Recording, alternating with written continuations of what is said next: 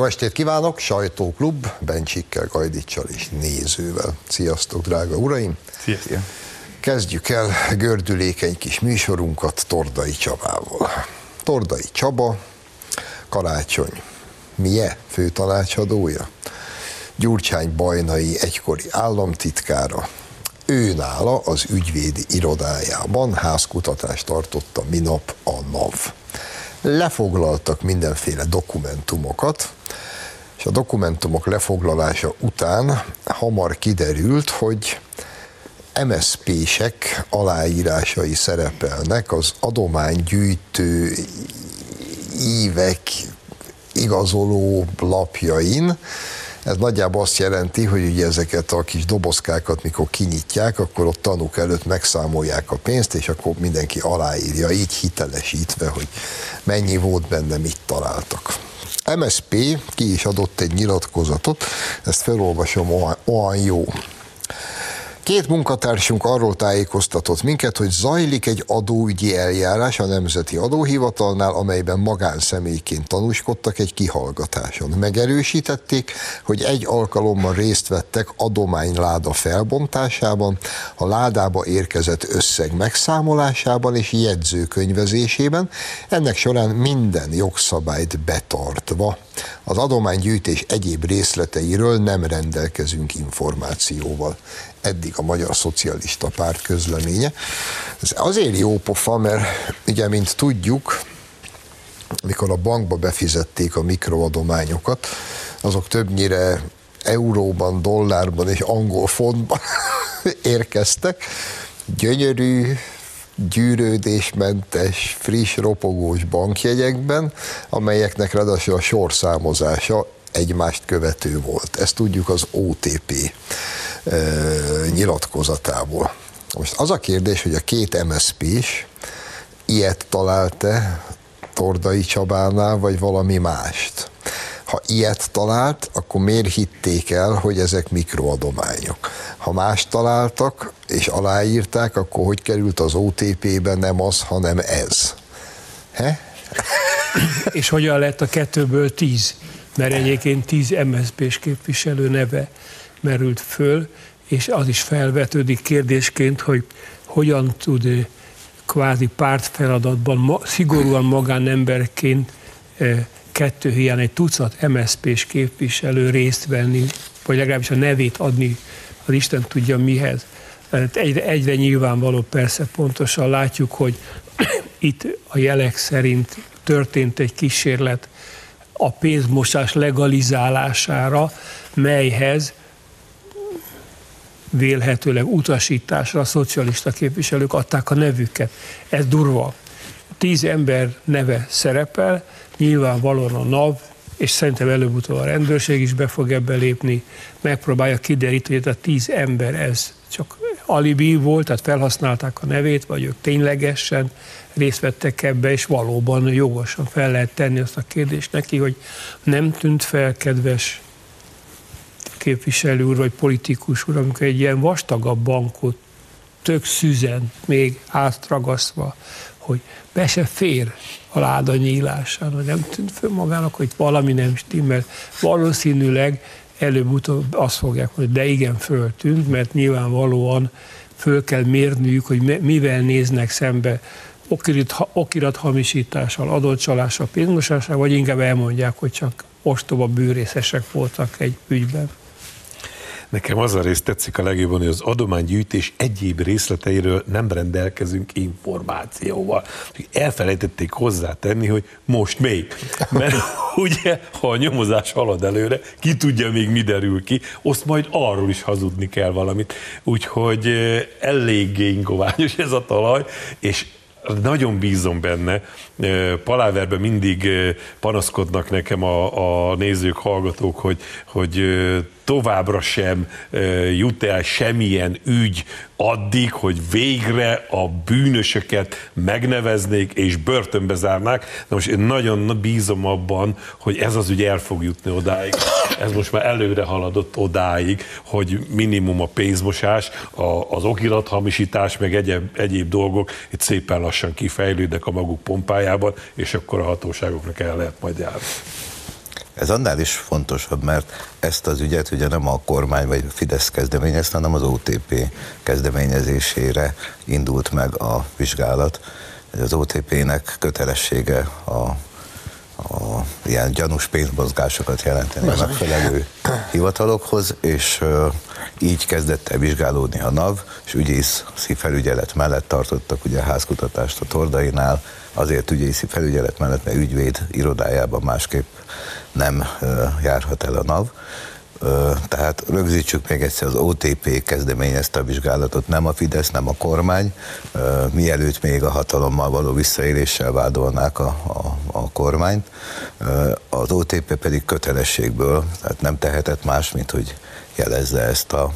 Annyiban pontosítanék azon, amit mondtál, hogy nem tíz MSZP-s, hanem tíz jegyzőkönyvön szerephet ezeknek a neve, csak ők nem tudnak erről, hogy a hogy a másik nyolc jegyzőkönyvnél ott lett. Szintén tanúskodtak. A kettőt beismertek már. Majdnem ugyanaz. Erre mondják, így is jó, így is jó, tehát teljesen mindegy. De ami nagyon érdekes, hogy ezek az emberek Tordaitól és aki befizette a, a pénzeket, így eltűntek, tehát nem, nem akarnak nyilatkozni, Karácsony sem nyilatkozik ebben a kérdésben már. Ugye korábban az ATV-ben elmondta, hogy minden jogszerű, és másképp nem is lehet, mint mikroadományokból összeszedni ilyen nagy összegű. Boszorkány üldözés Igen. Folyik, hát Aztán uh, még, még a tordaira azért térjünk ki, mert uh, hogy igaz, hogy karácsony embere, karácsony közeli barátja is állítólag, de egyben Gyurcsány Ferenc embere is, a, ugye a 2002-es kormányváltás után, amikor az MSZP kormányok voltak hatalma, Gyurcsány Ferenc, aztán Bajnai, fontos szerepet játszott be a kormányokban, szakállamtitkár is volt, és mindig ott sertepert valahol a, az MSZP körül, és még hol?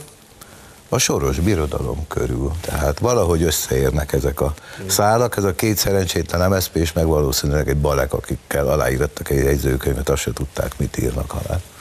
Bocsánat, csak a pontosság kerül. Az index szó szerint így fogalmaz, hogy a dokumentumokon információk szerint tíz szocialista képviselő neve szerepelt, hogy ezeket ténylegesen odaírták, vagy nem, ezt még nem tudni. Tíz.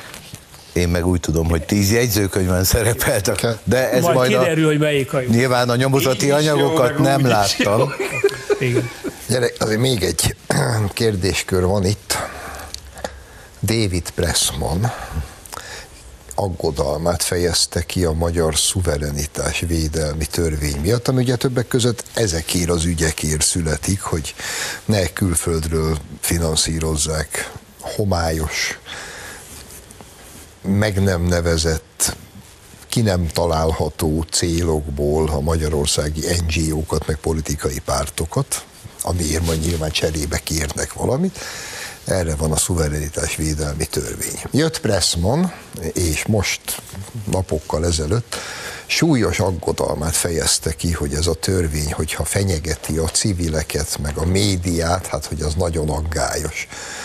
Na most az a helyzet ezzel a mi kis helytartónkkal, a mi kis fröccsöntött Poncius Pilátusunkkal, hogy az Egyesült Államokban hihetetlen szigorúan van egy ugyanilyen törvény. Hát próbálnánk meg mi összedobni néhány százezer dodót, és azt eljuttatni a republikánus pártnak. Hát abból hát ott, ott botrány lenne és mindenki menne a kóterba. Nekünk meg azt mondja, hogy aggályos. Te szereted a David Pressmont, András? Egyre kevésbé. Megmondom így őszintén, hogy egyre kevésbé. Van is rá okom. De egyébként, ha emlékeztek, a, a legutóbbi amerikai elnökválasztáson állandó visszatérő téma volt, hogy az oroszok így, meg úgy, meg amúgy befolyásolni akarják a választások kimenetelét, és mindenféle módon pontosan emiatt tombolt az amerikai média. Tehát teljesen egyetértek vele Zsolt, hogy ott erre rettetesen vigyáznak, és nagyon érzékenyek. Miért gondolja a Pressman, hogy itt ezt ők megtehetik? Nem tehetik meg. Azt mondja ez a Pressman, hogy, mert hogy ezt majd félelemkeltésre lehet felhasználni. Hát drága Pressman úr, nem kell fosni. Hát akinek nincs haj a fején, azzal nem fog semmi baj történni. Úgy, úgy. Akinek megvan, az féljen is. Ilyen egyszerű. Emlékeztek arra mondásra, hogy nem elég tisztességesnek lenni, annak is kell látszani, de ez fordítva is igaz, hogy nem elég tisztességesnek látszani, ez sincs meg, de annak is kellene lenni. Tehát aki tisztességesen vesz részt a magyar választási rendszerben, annak semmi félnivalója nincs. Ezek után sem Pressman elvtárs egyébként ma belopta magát a szívembe, mert sok hazugságot elmondott, hogy mi a Moszkva propagandáját tolja a magyar kormány, de egyébként Magyarország olyan kellemes hely, hogy nagyon jól érzik magát, magukat. Itt ő is, a párja is, meg a gyerekek is. Hát ilyen, ez egy ilyen ország, tényleg. Még azok is jól érezhetik magukat, akiket David Pressmannak hívnak. Én ennek nem örülök annyira. Én sem.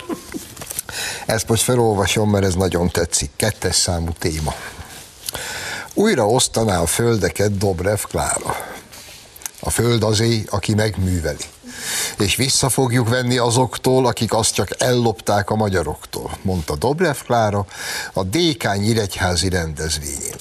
A DK képviselő arról beszélt, hogy a 19. század vége, 20. század eleje a magyar mezőgazdaság virágkora volt, mert Magyarország volt Európa éles, élés kamrája. Majd átugrott néhány évtizedet, és onnan folytatta, hogy de az elmúlt 13 év mezőgazdasági eredményei azok bizony hát szörnyű, mert hogy itt a nagy birtokrendszer meg a csókosok. Azt a kis apróságot, hogy a komcsik mindenkitől mindent elvettek, államosítottak, földön futóvá tettek, az valahogy elfelejtette megemlíteni.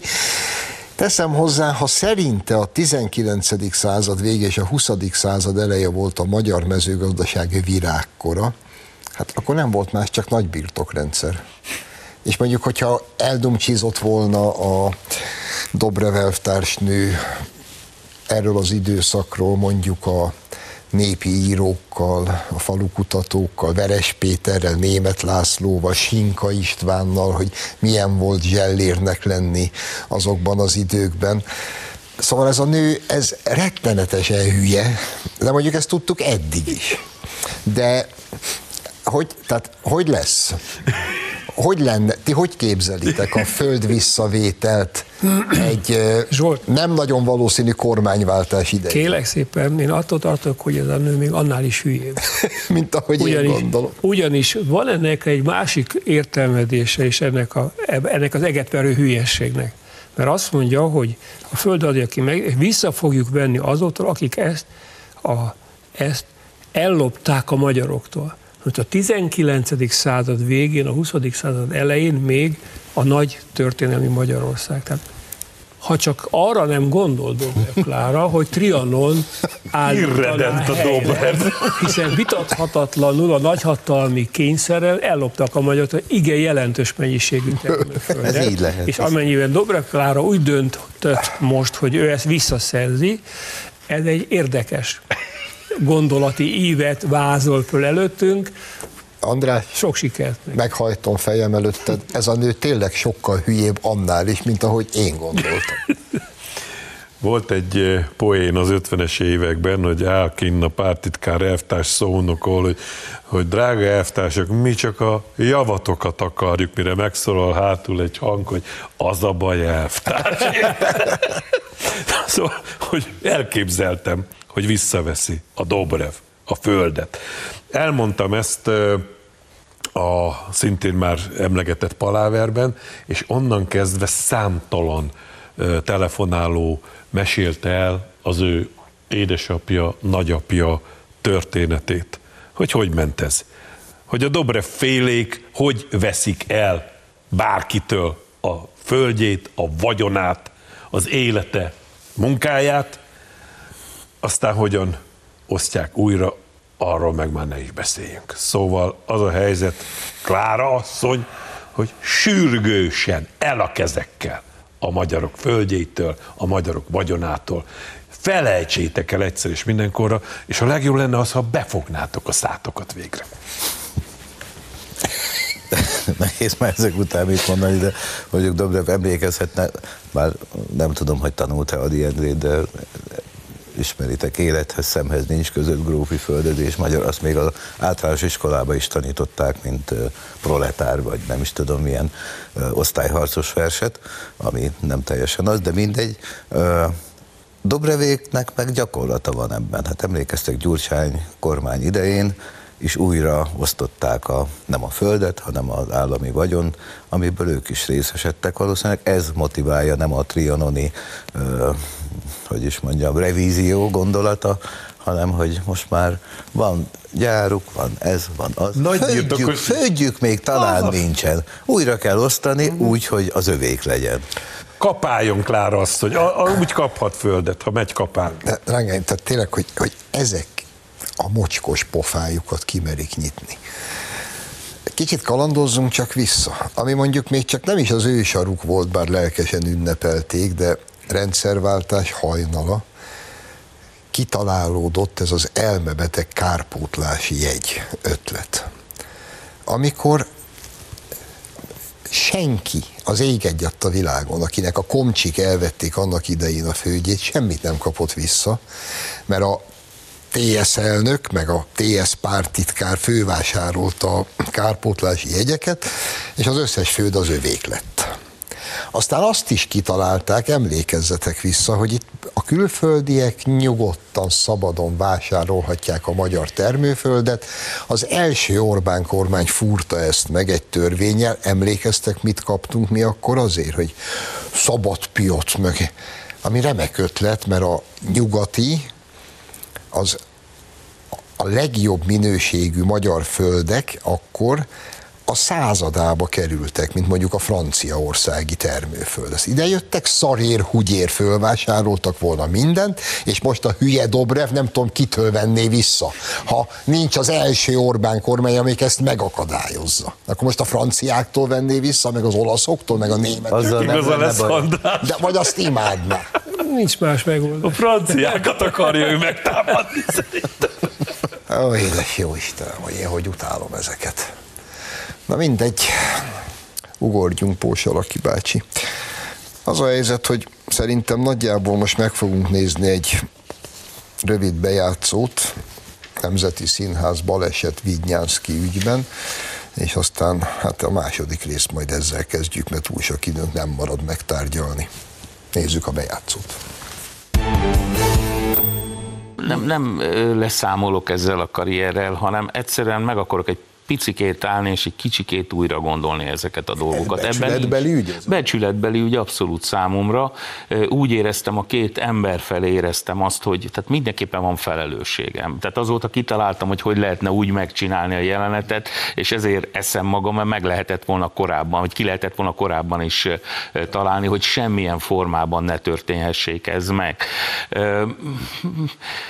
Nekem most a leginkább a meghatározó élményem az a kiállás mellette. Na igen.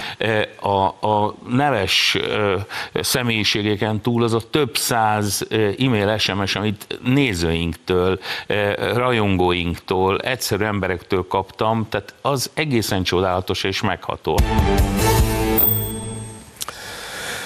No, hát ugye nyilván nem kell a történetet itt különösebben taglalni, egy nagyon rövid összefoglalás, Római Júlia előadáson történt egy szörnyű baleset, két színész, a Júliát játszó Szász Júlia, illetve Horváth Lajos Otto a díszlet erkéről, hát sajnos legalább négy méter magasságból lezuhantak, súlyos sérüléseket szenvedtek, kórházba kellett őket szállítani, és ezt követően a Nemzeti Színház főigazgatója, Vinyánszki úr benyújtotta lemondását, amit aztán a illetékes miniszter Csák János nem fogadott el. Körülbelül ennyi volt a történet dióhéjban, a folyamányokat pedig majd a következő rész elején megtárgyaljuk. Rövid szünet, és mindjárt jövünk vissza.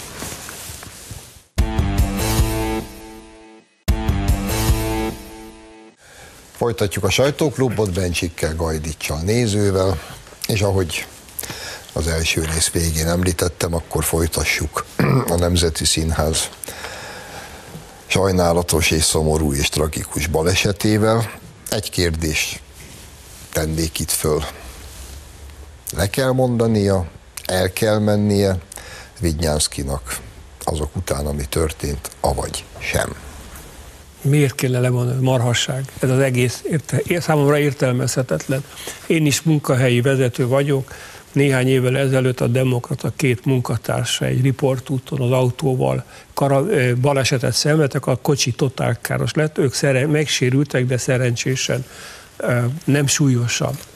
Fel se vetődött benne. Ilyenkor az ember elintézi, amit el kell intézni, a biztosítót, a kollégák érdeklődik a hogy létükről, megvárja, amíg meggyógyulnak, és az élet megy tovább. Egy, egy felelős vezető, nem, ez, ez egy gyerekes dolog volt, nem tudom, mi történt Minyász Katilával, valami nem stimmelt a környezetében, mert a reagálás túlzó és értelmetlen volt. Történt egy munkahelyi baleset, ilyenkor azt kivizsgálják, és megpróbálnak intézkedni, ne forduljon elő, de balesetek mindig történnek. És a balesetek, ha történnek, és hála jó Istennek nem végzetes, akkor az élet megy tovább. Nem is úgy fogalmaznék, hogy a környezetében történt valami, hanem a tágabb környezetében azért azt a mocskolódást, azt, azt az undorító hozzáállást, amit bizonyos libernyák körökben ezt a sajnálatos eseményt felhasználva elkezdtek ellene, ez el tudja az embert bizonytalanítani, még a legjobb körülmények között is nem, hogy olyankor, amikor hát történt, ami történt, és tényleg a, aki volt már vezető és volt felelős bárhány emberért, a, a, a legrosszabb álmaiban forduljon elő bárkinek ilyesmi, és ez nagyon nehéz emberileg is, meg vezetőként is földolgozni, hogy ahogy itt hallottuk is, hogy miért nem gondoltam előbb arra, hogy másképp, akkor ez így nem történt volna, meg stb. stb. De hát utólag már nyilván könnyen okos az ember de én is azon a véleményen vagyok, hogy nem, nem lemondani kell, hanem ahogy a Ókovács a Szilveszter fogalmazott, ezen a traumán neki kell a közösséget végigvezetni, és, és eljutni abba az állapotba, hogy folytatni tudják a munkát, mert arra meg nagyon nagy szükség van. Én sem gondolom, hogy le kellene mondani. A kétségtelen van felelősség egy munkahelyi vezetőnek, egy színház főigazgatónak, de ő a, a, nem, ő, nem ő csinálta a díszletet, kétségtelen, hogy azt gondolja magában, hogy neki erkölcsi felelőssége, a, hogy lemondjon, meg, meg látszik rajta, meg a, a interjúiból is látszik, hogy őt is megviseli ez a dolog. Tehát a színházban nem csak a társulatot kell egyben tartani, hanem a társulatot és a főigazgató urat is, tehát neki is kell a lelki segítség, a miénk is, a társulata is, a környezeté is, és azt hiszem, hogy a mi oldalunkon megteszünk mindent, hogy ezt a segítséget megadjuk, ezt a támogatást megadjuk, Természetesen ő dönt, hogy aztán hogyan folytatja tovább, de nem gondolom, hogy ezért neki távozni kell. Azt a munkát, amit elkezdett, az be kell fejezni. Ott be kell fejezni, ezt nem úgy értem, hogy be kell fejezni, hanem tovább kell vinni, nem abba kell. hagyni, kell nem abba hagyni, igen, csak csinálni, csinálni, csinálni. Jó, én sem gondolom, hogy ezért most le kéne mondania. Egyáltalán nem értek hogy a színház munkahelyi ügyeihez, de én úgy tudom, hogy minden színházban van egy úgynevezett színpadmester, aki egyébként minden előadás előtt átveszi, vagy leellenőrzi a díszleteket. Lehet, hogy nem így van, de valahonnan ezt így hallottam, hogy ez így működik. Tehát nyilván megvannak a felelősségi szintek.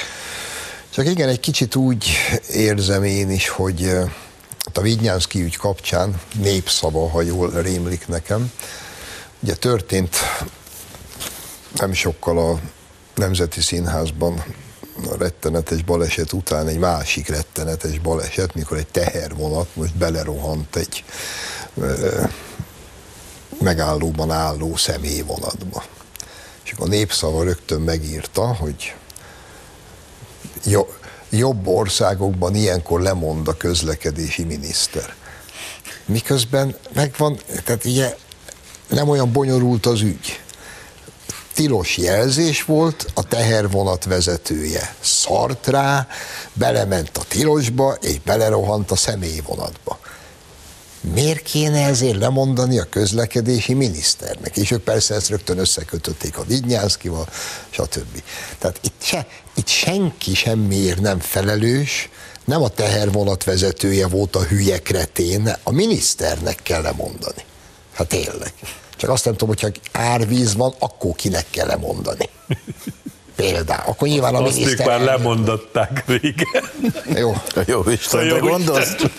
ők már megszabadultak. Szóval e helyről is, akkor üzenhetjük együtt, és nyugodtan mondhatjuk minnyájunk barátjának, Vidnyászkinak, hogy ne mondjál, ne maradj a helyeden. Új téma, következő téma, ez az egyik kedvencem. Legutóbb a Pankotai Lili üvöltötte bele a gigafonjába, hogy másfél millió mély szegénységben élő ember van Magyarországon a szemét kormány miatt.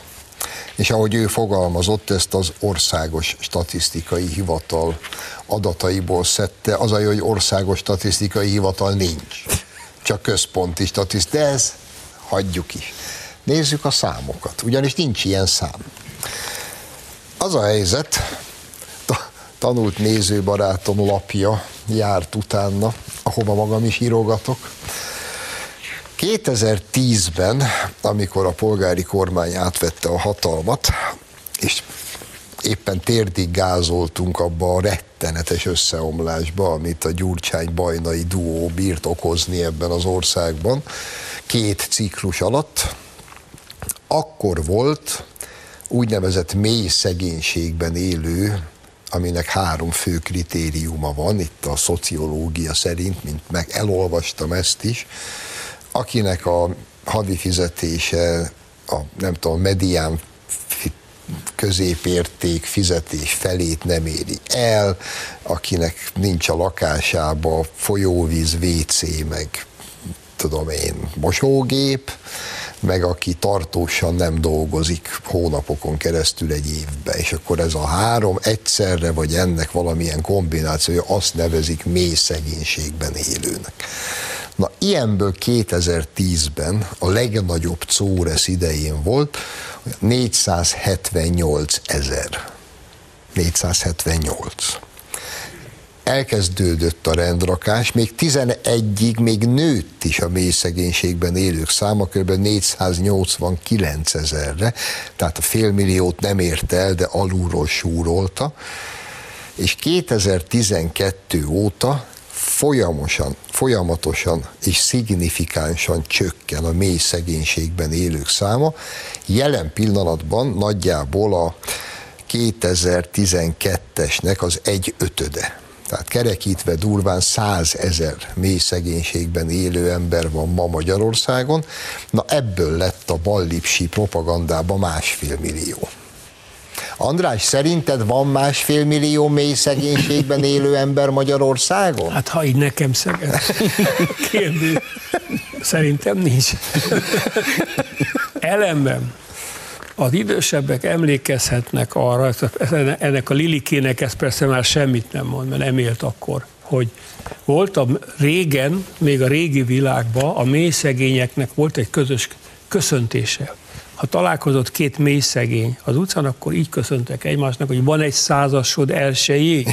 Ugyanis olyan elképesztően szegények voltak az emberek, és millió számra, hogy a fizetés nem volt elég a következő fizetésig, és ezért folyamatosan azért kértek kölcsön, az akkor nagy pénz volt, hát mai pénzben az mondjuk 5-10 ezernek felel meg, az azért kellett, hogy enni tudjon. Tehát az ország jelentős része mély szegénységben. Tehát csak a baloldalnak üzeném, hogy ne járassák a pofájukat, mert ők egyszer ebben az országban a lakosság millióit kényszerítették mély szegénységre ajánlom Lilike figyelmébe Márta Imre barátunkat. Ott kopogtasson, oda kiabáljon, de mondhatnám Gyurcsányt, és mondhatnám a, a DK, meg a, a Lipsi balos banda jó néhány tagját, akik arról is szoktak acsarkodni a mély szegénység fölött hullatott krokodilkönnyek mellett, hogy a Fidesz szétszakította a társadalmat, és egy szűk réteg rettenetesen gazdagodik, és széles tömegek pedig a mély szegénységbe zuhannak. Mondják ezt, hogy csak a rajtuk lévő cucc, meg a kezükben lévő telefon, ha összeadod, akkor 10 milliós nagyságrendű. Úgyhogy menjenek ők a büdös francba. Az a helyzet, hagyják békén a mély szegényeket is, a kevésbé szegényeket is, a középosztályt is, meg mindenkit, talán egy kis gyűjtést szervezhetnek, de nem adománygyűjtő ládikákba, hanem majd kirakunk nekik rendeset, azt oda dobálják be, ami már nekik fölösleges, abból majd adunk karácsonyra azoknak, akik rászorultak, ők pedig fogják be ezügyben is a mocskos pofájukat. Ez a helyzet. Milyen szélsőséges ez az ott. Bizony, ilyen lettem. Sose bírtam az ilyet.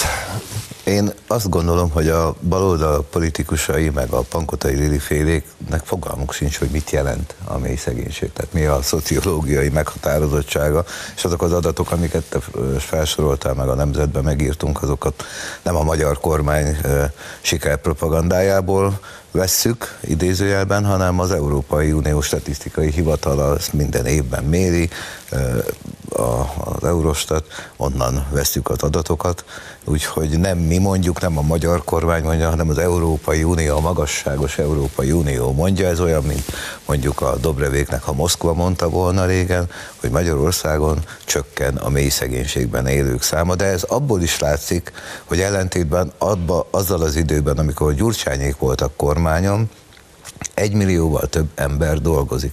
És ez nagyon fontos, nem csak a, az anyagi vonatkozása miatt, hogy aki dolgozik, az nyilván jövedelemhez jut rendszeresen, nem szociális segélyen, meg különböző segélyeken él, hanem társadalmilag is rendkívül fontos, hogy nem úgy nő fel a gyerek, hogy azt látja, hogy a szülei soha nem mennek dolgozni. Mert ő ugyanolyan lesz akkor, akkor ő se fog dolgozni, nem lát maga előtt példát. Most azért valljuk be a, a cigány emberek nagy része, akik korábban mondjuk munkanélküliek voltak, és akiket legjobban sújtott egyébként a mély szegénység, tud menni dolgozni. Akár könyvesekhez, teljesen mindegy, hogy segédmunkásként, de van hova menni, mert van, hát Magyarországon nem az a probléma, hogy munkanélküliség van, hanem nevettem valamit, felszólított, felszólította az Európai Bizottság Magyarországot, hogy sürgősen kellene valamit kezdeni a, a munkaerő hiányjal. Hát igen, valamit kezdenünk kell. Van még két-háromszáz ezer ember, akit nem tudtunk bevonni a, a munkaerőpiacba, de valószínűleg őket nem is fogjuk tudni. Rajtuk, aki tehát a, a kormány csak azon tud segíteni, meg az állam, aki önmagán is megpróbál segíteni. Aki nem, aki ennek ellenáll, azon nem tudunk segíteni. Egy mély szegénységben élő ember, gyerek is sok. De nem mindenki lehet segíteni sajnos. Igen, és hát csak úgy gyorsan vegyük végig. Emlékeztek? mindjárt 2010-es kormányváltás után, amikor Orbán Viktor meghirdette az egymillió új munkahely programját. Túloldalon gúnyos harsány kacagás. Micsoda hülyeség, ezt nem lehet megcsinálni.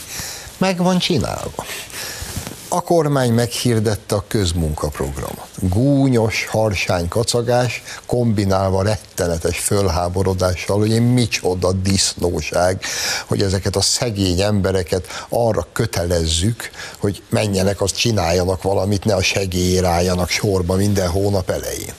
Közmunkaprogram, a cigányvezetők mondták azt, hogy enélkül minden maradt volna a régibe a normális, összes normális cigányvezető, meg cigány polgármester elmondta, ha nem lenne közmunkaprogram, semmi se lenne. Azt is megcsinálta a kormány. Van új egymillió munkahely, közmunkaprogram, aki akar, el tud menni dolgozni, sőt, munkaerő hiány van, ahogy ezt a fényességes Európai Unió ide böfögi, és akkor jön Lili, és azt mondja, hogy másfél millió Jaj, édes drága jó Istenem, nem tudom, mondtam ma már, hogy én nem szeretem ezeket? De sejtettük. Nem vettük komolyan, de most már azért gondoljuk, hogy ha már ilyen sokszor mondod. Na, következő témánk. Ez azt hiszem jó hír. Ugye tavaly februárban mocskos, gyilkos, ösztönű, szemét, gyáva, patkány, kommunisták, antifasiszták járták Budapest utcáit, és vertek össze, meg félholtra különböző embereket, akikről azt feltételezték, hogy nem tudom, nácik. Akin például katonai gyakorló ruha volt, azt viperával, vascsővel félholtra verték, mert az biztos náci. Sajnos az összes gyáva patkányt nem sikerült elfogni, de néhányat igen, és most a bíróság meghosszabbította előzetes letartóztatásukat. Örülünk, Vincent? Örülünk bizony. Ez nagyon fontos. Ez egy rendkívül fontos üzenet volt. Ez egy eh, ocsmány, visszataszító bűncselekmény volt. Az, hogy valakik megtámadnak egy embert a kinézete alapján, ez önmagában hátborzongatott. És nincs semmilyen felmentés, hogy ők azt nácinak nézték, és hogyha másnak nézték volna, ilyen nincs. Nagyon örülök annak, hogy a lehető legkisebb engedmény sem teszi a jogalkalmazó, és azt mondja, hogy a jog teljes erejével sújtja ezeket a provokátorokat. Attól, hogy Nyugat-Európában a baloldaliság lassan-lassan államvallásá lett, ez az ő problémájuk, mi pontosan emlékszünk, hogy ez hova vezetett már egyszer, és valóban ilyen keményen kell velük szembe eljárni. Beszélgettem a minap Kosik Kristóf ügyvéddel, aki mondta, hogy nem szereti ő sem a, az előzetes letartóztatás intézményét, amíg valakiről ki nem derül, hogy bűnös, addig ez egy erős intézkedés. Na de ilyen esetekben akiről az a gyanú, hogy mind kivetkőzik emberi mi voltából, és neki esik más embereknek, tényleg, ahogy András mondja, bármilyen megfontolásból. Hát dehogy már.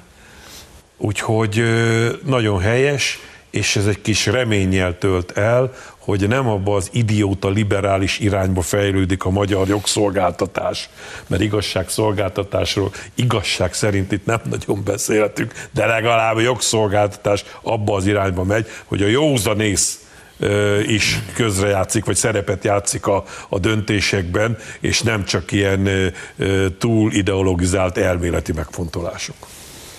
Hát én ott a nemzetnél nem szeretem, és írtam is az ezt az antifa kifejezést, a, mert az antifasisztáknak van valami pozitív kicsengése, de ezek nem semmi pozitív nincs ezekben. Ezek szélső, baloldali, kommunista rohadékok, hát ne, semmi pozitívat ne kössünk hozzájuk. Különösen akkor nem a mostani események fényében, ha megnézitek, pontosan ez a, ez a társaság, az ő baráti körük, haveri körük, elvtársi körük csinálja most Nyugat-Európában, Amerikában a zsidók ellen a gyakorlatilag már programot, programot hír, majd a programot mondtam, programot hirdetnek a zsidók ellen, hát milyen antifasiszták ezek, akik a zsidók ellen vannak, és nagyon helyes, hogy börtönben csücsülnek. Az a baj, hogy Nyugat-Európában nem börtönben csücsülnek, hanem ők fújják a passzált szelet.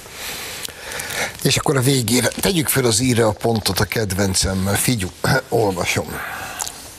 Már meg is nyíltak Berlin Schönebergben az első meleg és leszbikus napközi otthonok, bölcsödék, óvodák, már 93 gyermekről gondoskodnak. A koncepció lényege, hogy a bölcsödéknek meg kell mutatniuk, milyen melegnek vagy leszbikusnak lenni. Az oktatóknak emellett LMBTQ-nak, azaz leszbikusnak, melegnek, biszexuálisnak, transzexuálisnak vagy interszexuálisnak kell lenniük, és mindenképpen nagyon jól kell ismerniük az LMBTQ emberek életét. Bölcsi Ovi. Meg. A következő lépés az az ördögi ebben a, ebben a bűbájos történetben. A következő lépés majd az eutanázia központok létrehozása lesz, hiszen az is legyen akkor egy állampolgári jog, hogy akik a nagymamától, nagypapától meg akarnak szabadulni, vagy ők maguk úgy gondolják, hogy most nyugdíjba mennének egy olcsóbb megoldással, akkor azokat el lehessen altatni. Tehát ez a sátáni beteg, természetes gondolkodás, hogy intézményesül, ez félelmetes. Azt üzenem annak az idiótának, aki ezt fölkarolta és idáig eljuttatta, hogy nem, nem kell megmutatni. Semmi szüksége rá, sem a bölcsiseknek, sem az ovisoknak, de még az általános iskolásoknak sem, hogy megmutassák nekik, milyen leszbikusnak lenni. Nem kell megmutatni. Majd, amikor oda juttak, meg fogják azt ők látni maguktól. Mint ahogy mi is összejöttünk az iskola sarkába, azt megbeszéltük, hogy ki csinálta már, ki nem csinálta, hogy kell azt csinálni, és mire jó. Mindegyik korosztályban ez a dolog tem magától gyönyörűségesen elterjed. Azt aki olyan, az arra fog odafigyelni, aki meg nem olyan, az meg másra. Erre, amit ők csinálnak, az ég egy a világon semmi szükség nincsen, sürgősen fejezzék be, és azt nagyon felejtsék el, hogy azért, mert a fényességes nyugaton és Berlinben ez már van, hogy ennek lenni kéne máshol is. Nem, tiltakozunk és nem engedjük az az állam, amelyik ezt megengedi, az megérette a pusztulásra. Hogy ez pont a német állam? Sok más szegmense is van a német állam pusztulásra érettségi mutatóinak. Amúgy pedig, ahogy szegény Csetamás énekelte már, vagy 15 éve, ha nem 20, hogy a világ varástalanítva lett. Igen, a világ varástalanítva lett, ez ügyben is, és és az, hogy mindenféle nyomorult, pervers, beteg állat úgy dönt, hogy a saját nyomorult, pervers, beteg állatságát már a bölcsödében is reklámozni kell, na ez tényleg az utolsó felvonás. Foggal, körömmel álljunk ennek ellent. Köszönöm, hogy itt voltatok, önöknek köszönjük a megtisztelő figyelmet, jövő héten találkozunk, viszontlátásra!